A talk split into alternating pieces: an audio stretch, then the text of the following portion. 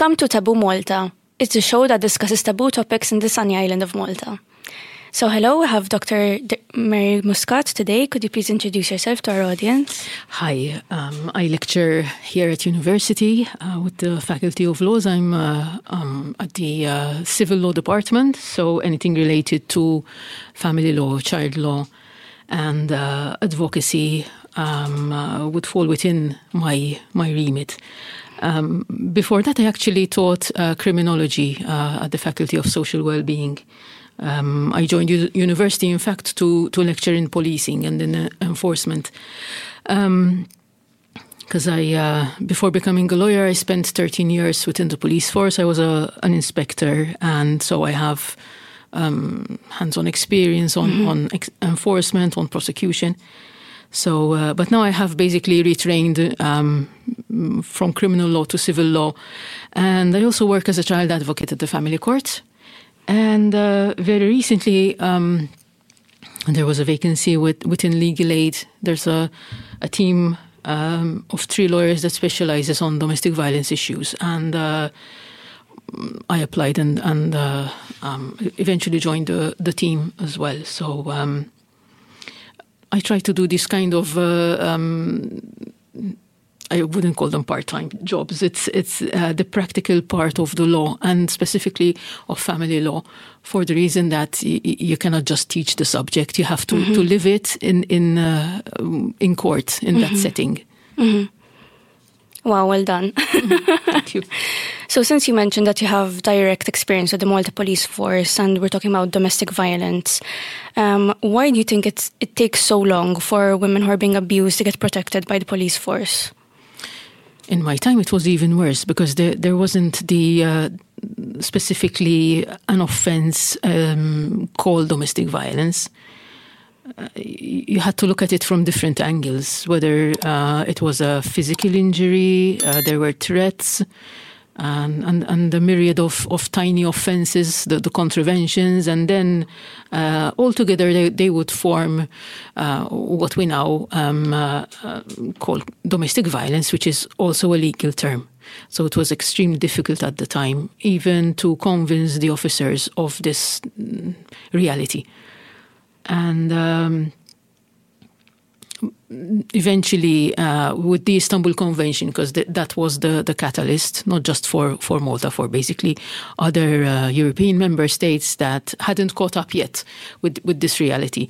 Because uh, it, it's not easy to introduce a new cluster of, of offenses, whatever they are. The same happened with money laundering, for example. And so, so the system takes time to catch up. Now, imagine that. So the, the legal system has to catch up in its own terms, and then it has to filter down to the enforcers. And then you have to deal with the culture of those enforcers and tell them, look, we have this new set of offenses. Um, we have to work on this. Um, um, there's a, a, standard order of procedures. You need to do this. You need to work with other agencies. Now, that is. Uh, um, those are uncharted waters. And uh, you, when you have an agency where you, you, you, are wearing a uniform and you take an, uh, an oath of allegiance, you don't do that. You, you work, you, you're your own person, uh, you only answer to your superior officers, and that's it. You don't work with other agencies. So, again, there's a whole culture change that has to take place first. Okay, and you mentioned that these are kind of new, but I don't think domestic violence is new in Malta specifically, right? And I read somewhere that it has doubled in a decade against women, um, specifically after COVID, because a lot of people yes. were living together. Um, so, how do you think the police force can actually hurry up in a way? So, we had cases, for example, with Bernice Cassar Um, had in 2017 the murder of Daphne Caruana Galizia. So there were cases of reporting to the police that they're being abused or they're being stalked. Um, but to the public, it seems like they weren't actually protected. So how can we improve this? Both domestic violence and violence against women, because uh, the difference is the domestic setting. So the, the common element is violence against women, but if it is done within the domestic setting, then it's called domestic violence. So in the case of Bernice Cassar, uh, who incidentally was uh, uh, someone I helped her um, I, I helped in, in, in, the co-supervision of, of her dissertation because it was uh, an analysis of um, a particular television series uh, featuring a, a policewoman, and um, she was looking at the impact on actual police inspectors, and so I, I was helping her with with that aspect. Um, the uh, the look, first of all. Um, um there is a culture change. Um, uh, there is a patriarchy within the police. I had to deal with that myself. Even sometimes in uh, being addressed correctly, it was difficult. Uh, when I joined, there were only five female officers out of a rank of 80. And uh, I was either not taken seriously, um, even, even the public, when they would come.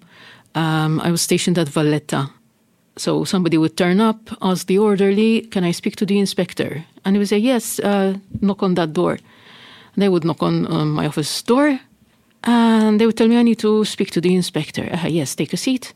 No, I need to speak to the inspector, not to the secretary of the inspector. So it, it just couldn't click. Mm. So uh, imagine, so I was a female in that role. So imagine the the, the victim, uh, the, the perception of the victim that was a long way that we had to to to walk first before actually. Um, even the Istanbul Convention was difficult. Uh, found there was a certain difficulty where uh, to, to implement it, to, to change these cultures. So uh, there's a psychological aspect to it mm -hmm. before introducing any form of law.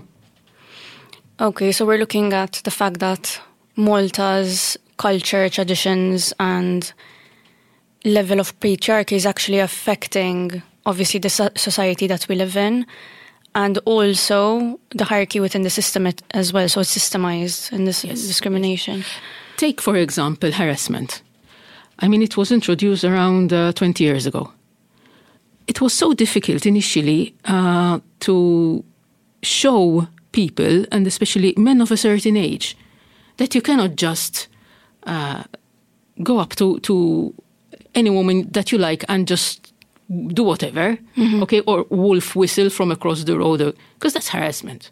Mm-hmm. And even even that was very difficult to to enforce. So you you would initially try to educate, but there's a certain extent to it. At some point, you need to enforce. Mm-hmm. So it's it is a, a difficult. Um, it's it is doable, mind you. It's not quantifiable, so you cannot say, "Look, the level of difficulty is this because." Mm-hmm. Because the earned, uh, it's a bit like uh, crime prevention and like uh, neighborhood watch. Is is it successful? Uh, I don't know, uh, but nothing has happened in the past year, so I, I suppose that it is successful because th- there weren't any robberies.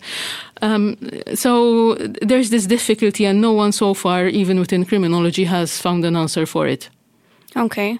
And do you think there's a relation to the fact that they're short on staff, maybe that they're not responding to these calls as quickly as people would like? Yes, that's that's definitely uh, the point. And uh, recently, the minister said, as a result of the inquiry that was held, said, okay, from 44, a staff of 44, we're increasing it to 60. Okay, it's a start. Um, it takes more than that. It takes. Uh, um, you need um, a good backup system. Mm-hmm. Even th- there was um, a court judgment, a constitutional court judgment, where a person, um, a woman who was uh, reporting uh, several instances of domestic violence, and uh, because she filed reports uh, at different police stations, they weren't communicating. So they didn't get the whole picture. They could. Da. All they had to do was access the database that had the reports. And uh, eventually, um, she, she, filed a case uh, for breach of human rights, rightly so, and she won it. And the court actually said, look, there were at least three entities. All they needed to do was communicate with each other. Just access the database, just switch on the computer and type in not even her name, her ID card number, and all the reports would have shown up. It's your fault that you're not talking to each other. And as a result, she is suffering. So the state has to pay damages. Mm-hmm. So um, again, you, you, the, the system, the backup system, um, a lack of communication between uh, different entities. Um, you might say, but in this day and age, isn't it obvious? Even, I mean, the first thing you do in the morning is probably check your mobile. So, but you'd be surprised. Um, With this level of disorganization, is there some are they taught are they trained at some point that listen you need to communicate with one another you need to update the files you need to access systems so this is done for example with doctors like you were mentioning. So if i go to a different doctor that's key in my id card and just look at look at my history no so the same should be done in these cases. There are different levels of training. There's the training at the um, initial level uh, as a recruit. Mm-hmm. That's the common, uh, um, most basic training that you can get. And then once you move to a special branch, it depends. If you join a special branch as soon as you have joined the police, that's difficult because you, you need some basic district training. Um, it's supposed to be that way now that mm-hmm. you spend at least two years before joining, because again, that was uh, uh, one of one of the problems um, so imagine getting an 18 year old who has absolutely no idea of maybe of, of life, what uh, life has to offer. And uh, then suddenly being um, thrown into into the, all of this, and you, you, cannot understand what it means um, to be uh, verbally abused. It's like mm-hmm. it, it, wouldn't make a difference for the person. Mm-hmm. Um, so again, uh, then once once a person moves to a special branch, then there's internal training. But uh, look with um, with the massive amount of cases, with uh, the kind of um, um, you need to be up to speed if you're going and spending the morning in court you, you have to focus on your cases and forget whether there's anything new coming up and then you go back and then you have to catch up and uh, with the with the day and prepare for the next morning for court so it's it's so intense mm-hmm. that sometimes you, you, you, don't really have time to train yourself to catch up on anything else except your your uh, workload mm-hmm. Mm-hmm. and it's not even enough mm-hmm. because I've been through it yes so you said there's a staff of around 60, so we're saying just 60 for half a million people in Malta, for the population of Malta. My God. It's still 44. It's going to be increased to 60. Okay. So honestly, um, where, where, are you going to beef it up from? You're mm-hmm. going to move people out of other areas then, mm-hmm. other sections. Mm-hmm. So you're going to create a problem elsewhere again. And the number of applicants, new applicants, has been dwindling over the years. Over the five years, definitely. I used I used to teach criminal law at, at the academy uh, to police recruits. We used to have four classes of like 28, 30 um, recruits each. Now, if you can, I don't know. Um, I think it's it's a, it's around two classes maybe and 20 people each. So if, if you can manage to get uh, enough recruits that, that have the, the, the basic standards at mm-hmm. the end of the day. Mm-hmm. And are they trained on domestic how to deal with domestic violence cases with the psychology and emotional intelligence that you need to deal with these cases, or not really? They they do. They have um, they have their um, training that is given by the. Uh, um, inspectors from the different areas. So you would have cybercrime, because sometimes you need to um, link that as well with cybercrime. Okay, so cyberbullying, for example. Uh, I I've seen these these uh, um, lecturers, and uh, I know that they have exams, but then it's not just a one-off. You you need to keep training for this because um, mm, it's not a question of of developing a manual. Because sometimes I, uh, it, it has crossed my mind as a lecturer. Uh, and an academic, should I uh, maybe publish something along those lines? But it's um, it's something which you, you don't just get from books, so it's it, it wouldn't really solve the problem. You you need um, you need constant training. I mean, people from uh, um, and interaction between the agencies because that is seriously lacking.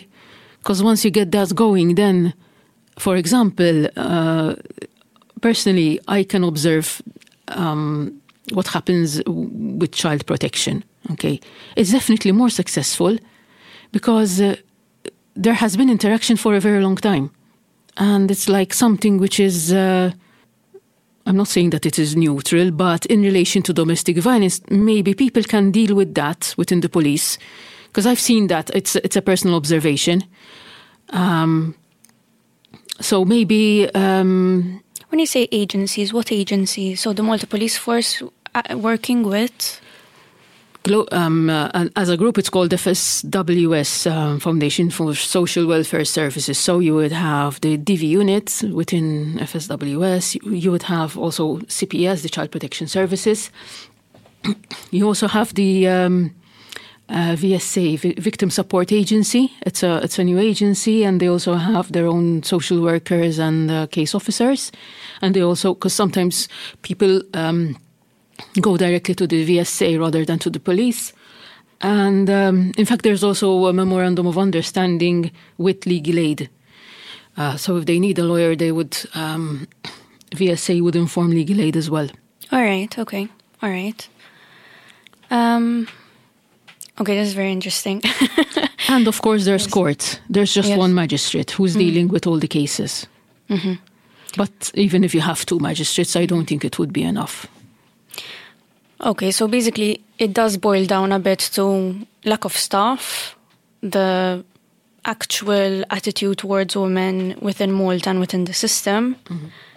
the lack of training. And then we've also got a- another tier, which is the complicated legal system. So in Malta, uh, a lot of people say, I'm not even going to open a court case because it takes 10 years going up mm-hmm. and down to court, filing a lot of papers, paying thousands of euros to lawyers going up and down. Why do you think we're in the state we're in? So abroad, if you'd have a legal case, you wouldn't, you know, say that you're not going to do it just because of the time it takes. But in Malta, it seems to be impossible. So why do you think we've gotten to this state? I think that um, the defense, um, the defense system has is more equipped than the prosecution. It's easier to tear down a case rather than to build it, as the prosecution does. Obviously, it starts to collect the evidence and then starts to um, prove its point. And trust me, on the other side, it's easier because you just tear it down and you just instill doubt in anything that the prosecution says. So uh, um, there are a number of strategies that have developed over time, and because I've seen it happen. So, for example, the the more more recent one is the uh, I'm hearing voices in my head and demonic voices. Now people are like resorting to this because it's it's something new. Okay, it has worked in the other case. Shall I try it now? Um, I might. It it might work. So we're, we're talking about the Paulina Dembska case where... For example, Yes, yes. yes. Where most men are just saying, oh, they're crazy going to Mount Carmel and not actually going to prison. Exactly. Obviously, there's there's a procedure for it. So if you're claiming insanity of some sort, uh, court experts have to be um, appointed, and uh, they they do their their testing, and. Uh, the procedure is, is, is well established. You have to do that at the preliminary stage before anything else is presented. You don't start uh, prosecuting a case and then halfway through it, the defense says, "Oh, by the way, I forgot that my client has uh, an insanity plea to file." No, you you you deal with that uh, at the very beginning, and then the procedure follows from from that. Is is the person considered um, mentally unstable? Yes or no? And who carries that out? So I'm sure, okay, you're saying there's a psychological evaluation before Mm-hmm. they take it up to court, but a lot of men, like even with the Lisa Marie Zara case, a lot of men seem to be hiding behind that. Yes, obviously there are some mental health issues, obviously that led them to do certain things, but they're not being reprimanded in the system, right? You know what? The most common um, form of defense or, or uh, attack by the defense is when it comes to women. She's crazy. Trust me. Oh, yeah, we're still going on with Yes. this. It's female hysteria. I actually had a case oh my God. of forced marriage. And what do you think the parents said about their daughter? She's crazy. You know, so that is the most common form of defense. It's a strategy, it has been developed over time. It's been deconstructed and re- um, restructured in, in different and creative ways, but it's still, it boils down to the same defense that she's crazy, yes. I've heard it so many times, even from police officers. So a woman would come and, and uh, report a case, rep- report um, an instance of domestic violence. Ah, she's always doing that. She's crazy. She has issues. And so they would just take it down as a, um, not as a police report, but as a civil case. It's just there for record purposes. I've seen it happen. And so you start questioning their evaluation. But who, who's making you an expert in psychiatry? How are you going to answer in court for that? If the defense has to ask you, like, okay, um, what did you do at that at that stage? And and you know, so um, yes, uh, I should write a paper about that because I've seen it so many times, even within uh, uh, my work as a child advocate. So I'm I'm dealing with with the children, and uh, um, usually there's a care order, a supervision order. The children are removed from their parents, and uh, it's it's a case of usually the the kettle calling the pot black. So one would be trafficking something, the mother would be prostituting herself, and one would say, "You're a bad parent," and the other would say, you're a bad parent too. So they start like bickering, and then at one point, it all, it always emerges. She's crazy. It's like I sometimes I start counting the the minutes. Okay, let's see, um, and uh, it's like you know um, when you you you um, place a bet. Um, shall we hear it in the first sitting or in the second? What do you Oh my think? God. Yeah, it's because it's it's it's very normalized. She's crazy. Yes, that that's that's the most um, uh, common uh, description of of uh, a, a cause, the the source of uh, that behavior. Because she's crazy. Yes. And obviously, you've got other men accepting that and under much understanding, but it's part of the culture to just sit with it. Yes, and it happens across cultures. So it isn't just uh, within the Maltese context. So I, I had a, a non-Maltese third country national situation, and I also heard that. It's, it's across the board. Actually, I should write a paper about. And when they say she's crazy, so evoking the Bertha Mason Mad Woman in the Attic Victorian hysteria episode, um, do they actually have to do a psychological evaluation on the women, the woman, to actually prove that she's crazy, or no? They kind of accept that and move on with the case. Um, when you have a lawyer who's sharp enough to ask for it, uh, usually um, then it it it uh, it's nibbed in the bud. But uh, mind you, it's very difficult because the irony is this: uh, magistrates dealing with domestic violence cases are female.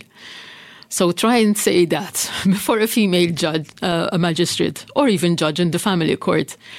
Oh, she's crazy. Like, like you're not saying that to me, are you? Like because if you're thinking that about the the one of the parties, then uh, and mind you, the majority of of female, the majority of lawyers working in the family court are female, so it's very difficult. It's like now it's. It, it is nibbed in the bud, mind you, because it's it's like, aha, you're talking to me because we, are all females here, like except you, maybe. Um, uh-huh. But it's also. Um, I've noticed this also uh, in, uh, for example, same-sex relationships. The it's it's very easy. It's um, to accuse the other side of being crazy. Yes, uh, I don't know. Um, so with for with two women, for example, yes, I've seen that? that as well. Yes, so woman against woman. So it's internalized, basically. This within our It's culture. definitely been normalized over the years, I suppose. Yes. In fact, there was that case in the 80s where there was a child in a washing machine or something, and they I said she was crazy. I think it was even before that. Even uh-huh. before that? I, in that regard, I think they, they were right, because to do that to a child, um, they might have been referring to a psychosis that materialized in that way. Um, but I, I, I hear this a lot within family court, juvenile court, even. So but where do you think it comes from? Is it the lack of support that women get in society that kind of leads them to lack of communication, because mm. uh, lack of understanding of each other, and uh, because we're dealing with marriage, um, uh, especially with marriage. Obviously, now we have more relationships and, and cohabitation and civil unions. But at the time, because um, marriage was the, the um, predominating model, uh, people forget that it is based on reciprocity. And so, a basic misunderstanding of reciprocity and uh, a misunderstanding of uh, um, genders and, and their roles so uh, the woman would be looking at the man as like some hairy female, okay, and uh, expecting the man to, to behave like like uh, a female, but just with extra hair, okay, and the the man thinking that uh, the the woman behaves like a man, but just has long hair or a bad hair day. So. Uh, um, sometimes it's, it is a question of communication, but uh, um, so the easiest conclusion is to say that, oh, he or she is crazy. Okay, because you cannot understand something, then that other thing outside of you is crazy. It's not that you have the issue of uh, understanding it. So uh, that that is the, the the simplified version of it. Then you, you add on a layer of patriarchy. Then you add on a layer of uh, I don't know um, ignorance. Mm-hmm. Mm-hmm. Um, so if there are all these women in the system and as a magistrate in the court, why is it taking so long again? As in no, the the workload. Look, uh, in normal circumstances, there's always a a certain percentage of uh, cases that are um, in the waiting list. With COVID, it got so much. Um, it's it's it's just catastrophic. I'm speaking from experience because the, the court was uh, uh, in lockdown twice for six weeks. Mm. Not just once. It, it's already bad. But then to have um, uh, another lockdown for six, that was just, I mean, um, even I as a, as, as a lawyer, um, imagine, so even in, lo- in a lockdown, um, the situation gets deteriorates. Okay, it gets worse. Even if there's uh, just a hairline crack, it, it just widens up. Uh, statistically, we've we have known for a number of years that the uh, highest incidence of domestic violence cases occur between Friday in the evening and Monday morning. Why? Because people are at home. Mm. And they just bump into each other more often because otherwise they would be away at work, for example. So, in that kind of situation, then uh, obviously um, the number uh, spiraled. And uh, the, the magistrate doesn't deal with domestic violence cases um, the, the sitting on its own. She has juvenile court as well. And then she has the other um, general duties of a magistrate. So she would be on duty once or twice a month, and anything that happens, she has to uh, appoint experts to conduct in, in, inquiries. So that's a lot of work. Mm-hmm. And then you have to have at least um, two days a week wh- where you just sit down and write judgments. And uh, that's why sometimes you, you hear that uh, the court is empty on a on a Friday um, why aren't magistrates and judges in court on a Friday? Aha, it's like they are, but they're writing, they're writing judgments, okay? And um, um, and, and then you you have shortage of court stuff. So if you don't have your basic um, uh, um, procedure in place. Okay, so if you, if you don't have your deputy, you don't have, uh, or, or even a messenger, it's like you, you cannot hold the sitting. It's that simple. I mean, I've been to court at, at nine in the morning and there's a shortage of stuff for some reason, even if they're stuck in traffic and on their, on their way. You don't start the sitting unless there's everyone in place. And uh, that is what angers me the most because there is money for it. There, there is, there are the resources. Just, just please, like, um, direct them towards the court. Start doing something about it because um, you already have a certain burnout. Because the kind of cases that you're dealing with, imagine, I mean, it's court at the end of the day. It's it's breaches of law. It's the worst side of humanity that you're dealing with on a daily basis. Okay? There's going to be burnout, and people are going to ask for a transfer to another ministry. Mm-hmm away from court, even if it's within justice, uh, the justice um, ministry or department. And um, so, why don't they employ more staff? Yes, good question. I don't know. I don't know, honestly. Very strange. It's very strange, and um, there are the means to do to do this. It, it's you, you, cannot say that there isn't the money. There aren't uh, people who are qualified to do this. Um, there aren't people who are qualified to teach and to to to show them the ropes. Mm -hmm. And, so. and yet we don't have it, yes, even within the police, that, mm -hmm. mind you. One thing that I read, which was interesting, is that there's no law specifically on violence against women in Malta, right? So that was by Europe or EU. Um, it depends because uh, there is, first of all, but it's it might be called differently. Because mm. I had a, a similar issue uh, recently. I had to write a, a country report on Malta, and uh, the uh, people based in Brussels were sending me these standard questionnaires, and I kept saying, "We don't call it like that. We call it by a different name." So if you Google search it, you're not going to find it. So it's mm. going to turn up as a, a, a zero, uh, zero results. But we do have it. So it happened, for example, with um, uh, hate crime. The legal term is racial hatred. I mean, if you search up uh, racial hatred, it will turn up. But if you look it up as hate crime, it won't.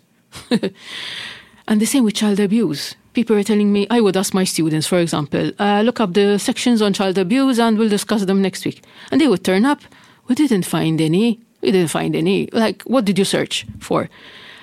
And I said, okay, child, uh, did you search for minor, because it's a synonym for child, and abuse? Did you look up, for example, maltreatment, mistreatment, uh, injuries, or uh, whatever? I said, and then they would actually look them up. I would make them look them up in the, lecture. Like, oh, okay, so we found them.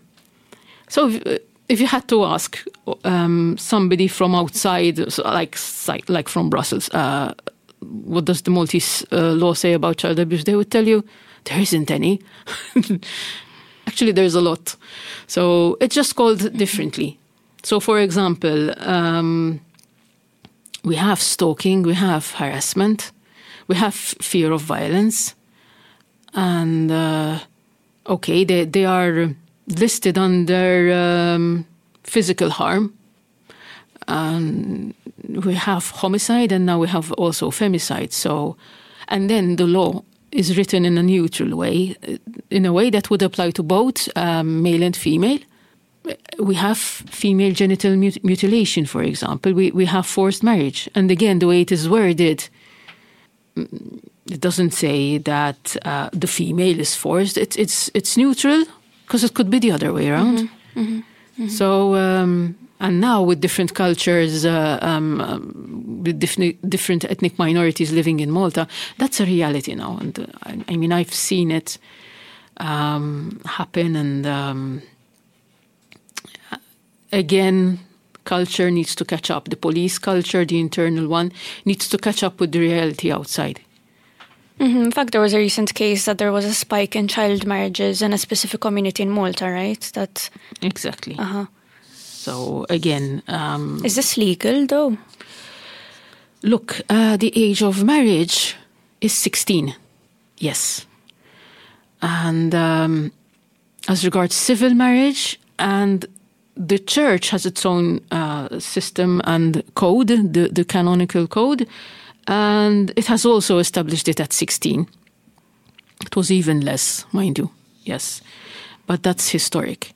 Um, but then the bishops uh, can uh, set their own uh, um, uh, um, threshold. So they chose 16 to be in line with that of the state.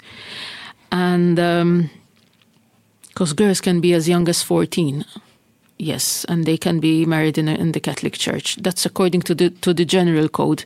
But um, then it's up to the local bishop to, to decide. And so the, the maltese bishops uh, actually decided that it's going to be 16 to be in line with with um, the, the the civil state.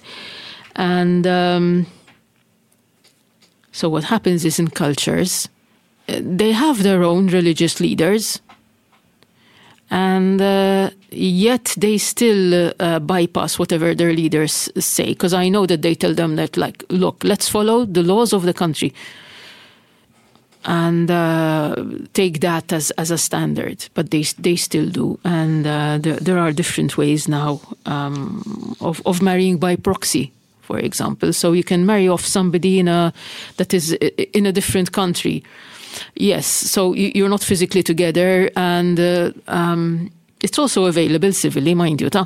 Uh, but nowadays, with with uh, um, uh, Zoom and whatever, I mean, you, you, could actually see the person and and, and do that uh, in certain situations.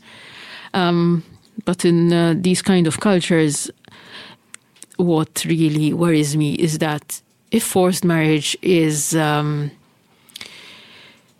is real in our, in our country. Imagine female genital mutilation. So uh, who who is um, checking? Um, who who's checking for this? Who's observing this? Who's in a position to do this within the police, for example? Who's holding the um, talks with with uh, ethnic minorities? Who's keeping tabs?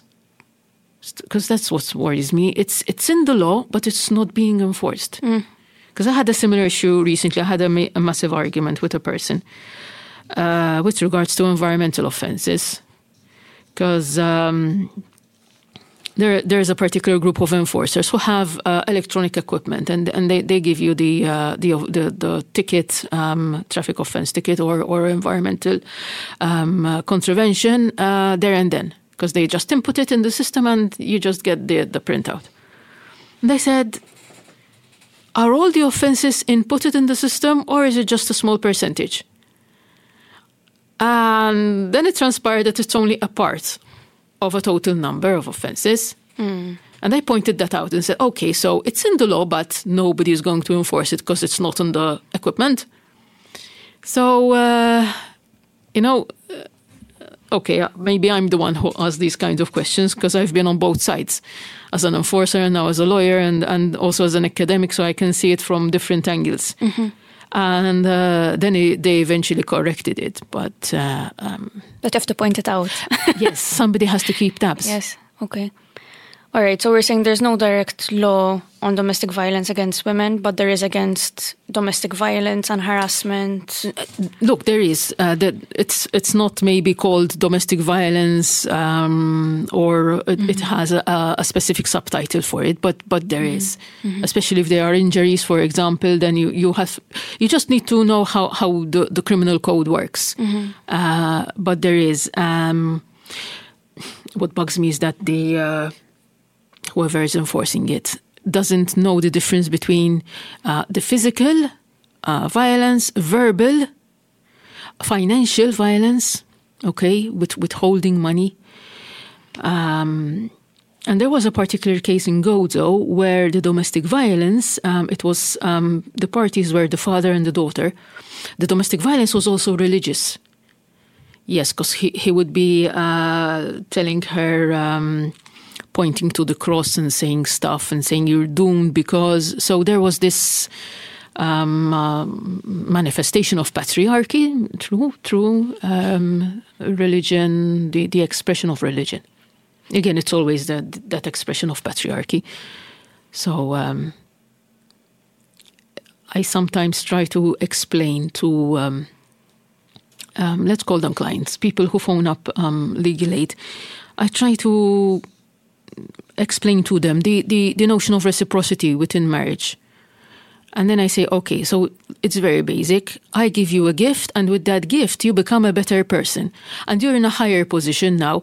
So when the next time you're giving a gift, whether it's uh, you're returning it to me or um, returning the, the the gift exchange or to somebody else, you're from that higher position. And hopefully, you're going to help the other person reach that higher position as well. That's reciprocity within marriage. It's more than just mutuality, because in mutuality, it's tit for tat. Um, I give you this paper and you give me something equivalent. And the obligation is extinguished.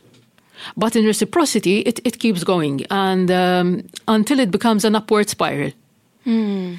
Okay. Now, do you have that in, in in your current situation with your partner, with your husband, or whoever? Like, because um, you have different regimes: the civil union, the cohabitation, and they t- and they say no. Tell me how um, you don't have it. Give me examples. And then they start realizing that uh, yes, that's abuse, and yes, that's domestic abuse.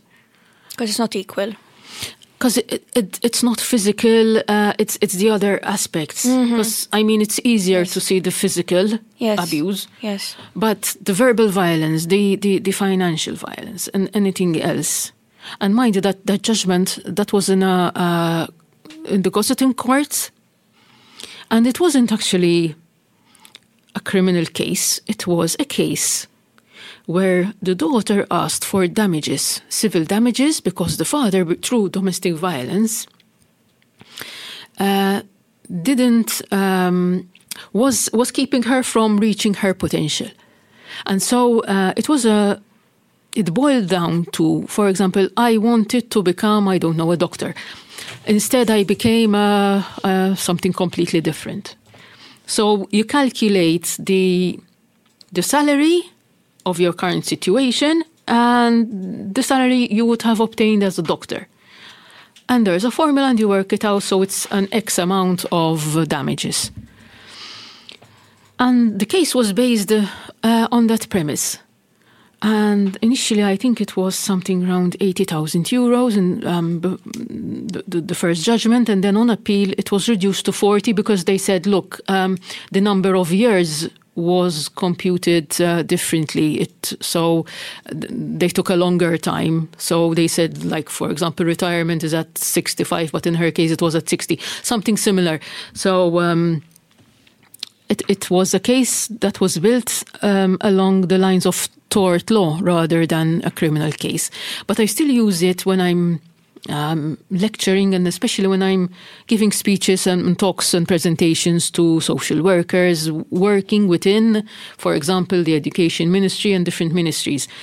And uh, I, I, tell them, look, there has been this case. The court is already knowledgeable about the different kinds of domestic violence now. It's there. Mm-hmm. Okay, it's part of the case law. It's part of jurisprudence now. You cannot say that the court has never dealt with domestic violence, the verbal, the uh, financial, and anything else. Uh, so it has no idea. It has now. The, the, there is a judgment. Mm-hmm. And do you think this should be taught in schools? So should there be on how to protect yourself? So from an emotional, financial, and legal level. So before entering a marriage, for example. So re- recently, there's been a discussion on prenups and how to legally protect yourself um, but usually, after women go through certain type of abuse, they cannot financially get a lawyer, for example, or they don't know what kind of help they should get in a situation because they would have signed something. Mm-hmm. Should we be educated on this as females? Yes, definitely. Definitely. Um, we don't have the culture of prenups. What we have is you either have the community of acquests, where once you get married, it's automatic. And um, you get a pooling of all the, the um, resources. whether movables and immovables. So movables would be um, cash, for example, the the uh, salary and income, and the movables would be the the um, place of residence and um, other property. You can either go for that. It's automatic once you get married, anyway, or choose the uh, the other regime called separation of estates. Um, you can sign it before, but even during marriage, you can sign it at, at any time. And uh, basically, it's it's. Um, it's a public deed. It's done before a notary. Um, it's not very long. It's like a three-liner, which says, uh, "From this point onwards, um, so and so is going to marry, uh, manage her uh, income and uh, her assets and is not liable for uh, any debts that, that would be incurred by the other party. That's all it is. And, and then there's a, um, a, a third kind of regime uh, where it's a mixture of both. So you would have the separation of estates when it comes, maybe you have a profession and you might be liable uh, to a court case, to, to, to damages. Um, so if you have the community of acquests, it would affect uh, your spouse's um, uh, patrimony, and it's not fair. So you would say, okay, when it comes to um, one's profession, then we have the separation of estates. We manage each each um, separately. But when it comes to children, then we have the joint account. We have um, the pooling of uh, resources. That is also doable. You, you go to a notary, and you draw up the deed. Uh, what worries me now is that uh, outside of marriage, when you have two people who are cohabiting, it doesn't cross their mind that there's such a thing as cohabitation, and you need to go to a notary and draw up a public deed. Because sometimes when I try to explain it, they say, but it's not romantic. Uh, he's going to think that I don't love him. Trust me, you need it right from the start. And if, if he loves you, it, it shouldn't be a problem. and um, it's it's now a legal obligation. So if you're cohabiting and you don't have this contract, uh, you're in troubled waters. So even renting, we're talking about, or if you bought a place together, both. Anything, as long as you're um, using your money and his money. I mean, it could be again um, a same-sex couple.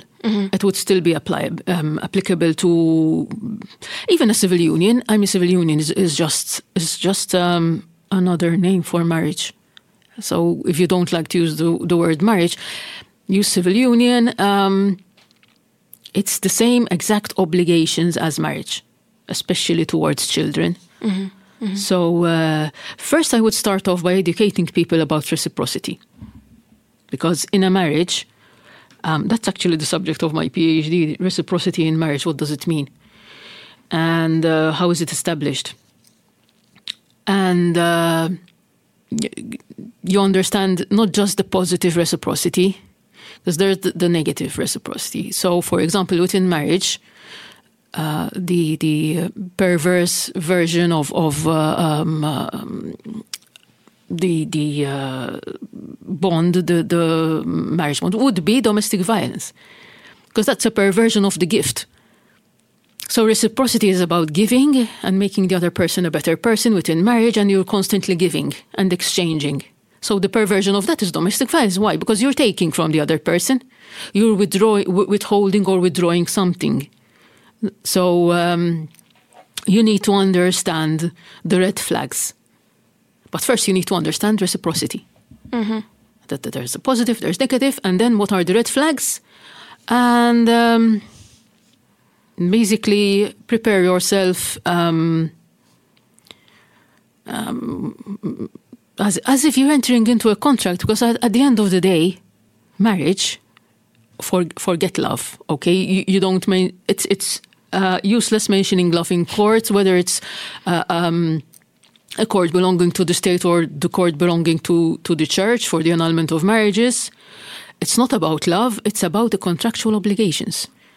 Did you fulfill the contractual obligations? Did you, when you were giving your consent, whether it's on the altar or before um, um, the, the, the registrar, for example? What were your intentions? Because if your intentions uh, are vitiated and, and you're entering into a contract, then that contract is fraudulent. It's, it boils down to a contract. In fact, even uh, Pope Paul VI actually said at one point, and uh, caused an uproar. Um, and it reminds me of the Tina Turner song "What's Love Got to Do with It?" And he said, actually, marriage uh, and love, uh, it, it's not about love. Marriage is about the contractual obligations. Full stop. Okay, I mean, and he he uh, used the example of buying a house, and he actually said in his speech, when you're buying a house, uh, you know what the obligations are. Uh, is it important to love the house? I mean, it would be uh, better to love the house, obviously, but you, you, don't need to love the house. You need to fulfill the contractual obligations. Um, in taking care of the house and the maintenance and seeing that there aren't any latent defects that would, again, um, vitiate the, the, the whole contract because you're selling me something that doesn't exist, you know? So, uh, I think people need to be educated along these lines because we're, we're, just drawn by the romantic side of uh, films and movies and whatever and uh, mm-hmm. fiction. Mm-hmm. And with your experience working in the police force and on the legal side as well, um, when it comes to child abuse and domestic violence, have we improved in that aspect? So we had even cases where, for example, with Bernice Cassar, um, she was killed and they said that the kids were orphans. So there was an article really quickly that mm. they would be put into the system and then the grandparents had to. Mela, um, with regards to the Bernice case, um, what was worrying was that before the magistrate's court, the DV uh, sitting, um, the court said that there is a protection order. The I think the father cannot uh, um, uh, cannot contact the children. Before the family court, the um, uh, the the court decree said, yes, he has a right to access um, so many times a week, and even sleepovers are uh, permitted. That's the same court. So one is the magistrate's court, the DV sitting, and the other is the family court. Uh, in their case regarding separation and they weren't communicating. And that came out in the Valenzia inquiry report. Now it's it's about 70, 80 pages, but only the last um, 10 pages were um, are actually accessible to the public. Um, because those are the recommendations. The, the, the, private details, obviously, with GDPR and everything else, you, you, cannot access that. But it was mentioned in the recommendations that the courts need to to talk among themselves. They need to communicate. Just it's as bad as within the police. Um, so yes, there needs to be. Um, I don't know whether it can be uh, done through a database or I'm not a, a tech expert. So, but I'm sure that there is a way of doing this. Well, we have the, we're in 2023, so I'm sure we have the technology and the resources. Just need to use them, right? Uh, look, COVID um, uh, pushed the courts in that direction they started using Teams, and now in every single courtroom there's a, a, a huge monitor, and you, you can actually um, even testify. Let, us say you're a doctor and you cannot leave your practice. Uh, the uh, court secretary would send you the, the link, and then you would testify, for example, at noon. Over Zoom or something. Exactly. Yes, okay. So now it's doable. Mm-hmm. Even the most, because uh, um, because I knew of judges who were completely terrified of this technology, but by now it's it's it's becoming normalized. Mm-hmm. So yes, there's more to be done. Also, there was a case in LA, if I'm not mistaken, where an AI robot was presented as the legal defense for someone. Do you think this will become a thing, or it will catch on? Um, we use technology in the sense of uh, CCTV footage. So uh, if that classifies as um, mm-hmm. electronic evidence, um, one has to look into it and see whether um, it is acceptable by courts. Mm-hmm. Mm-hmm. Okay. All right. Do you have any final comments that you'd like to make? That's how, as the public, we can maybe improve the system slightly. Look, we need to um, to know our um, uh, our rights, okay, and uh, the the dynamics of abuse.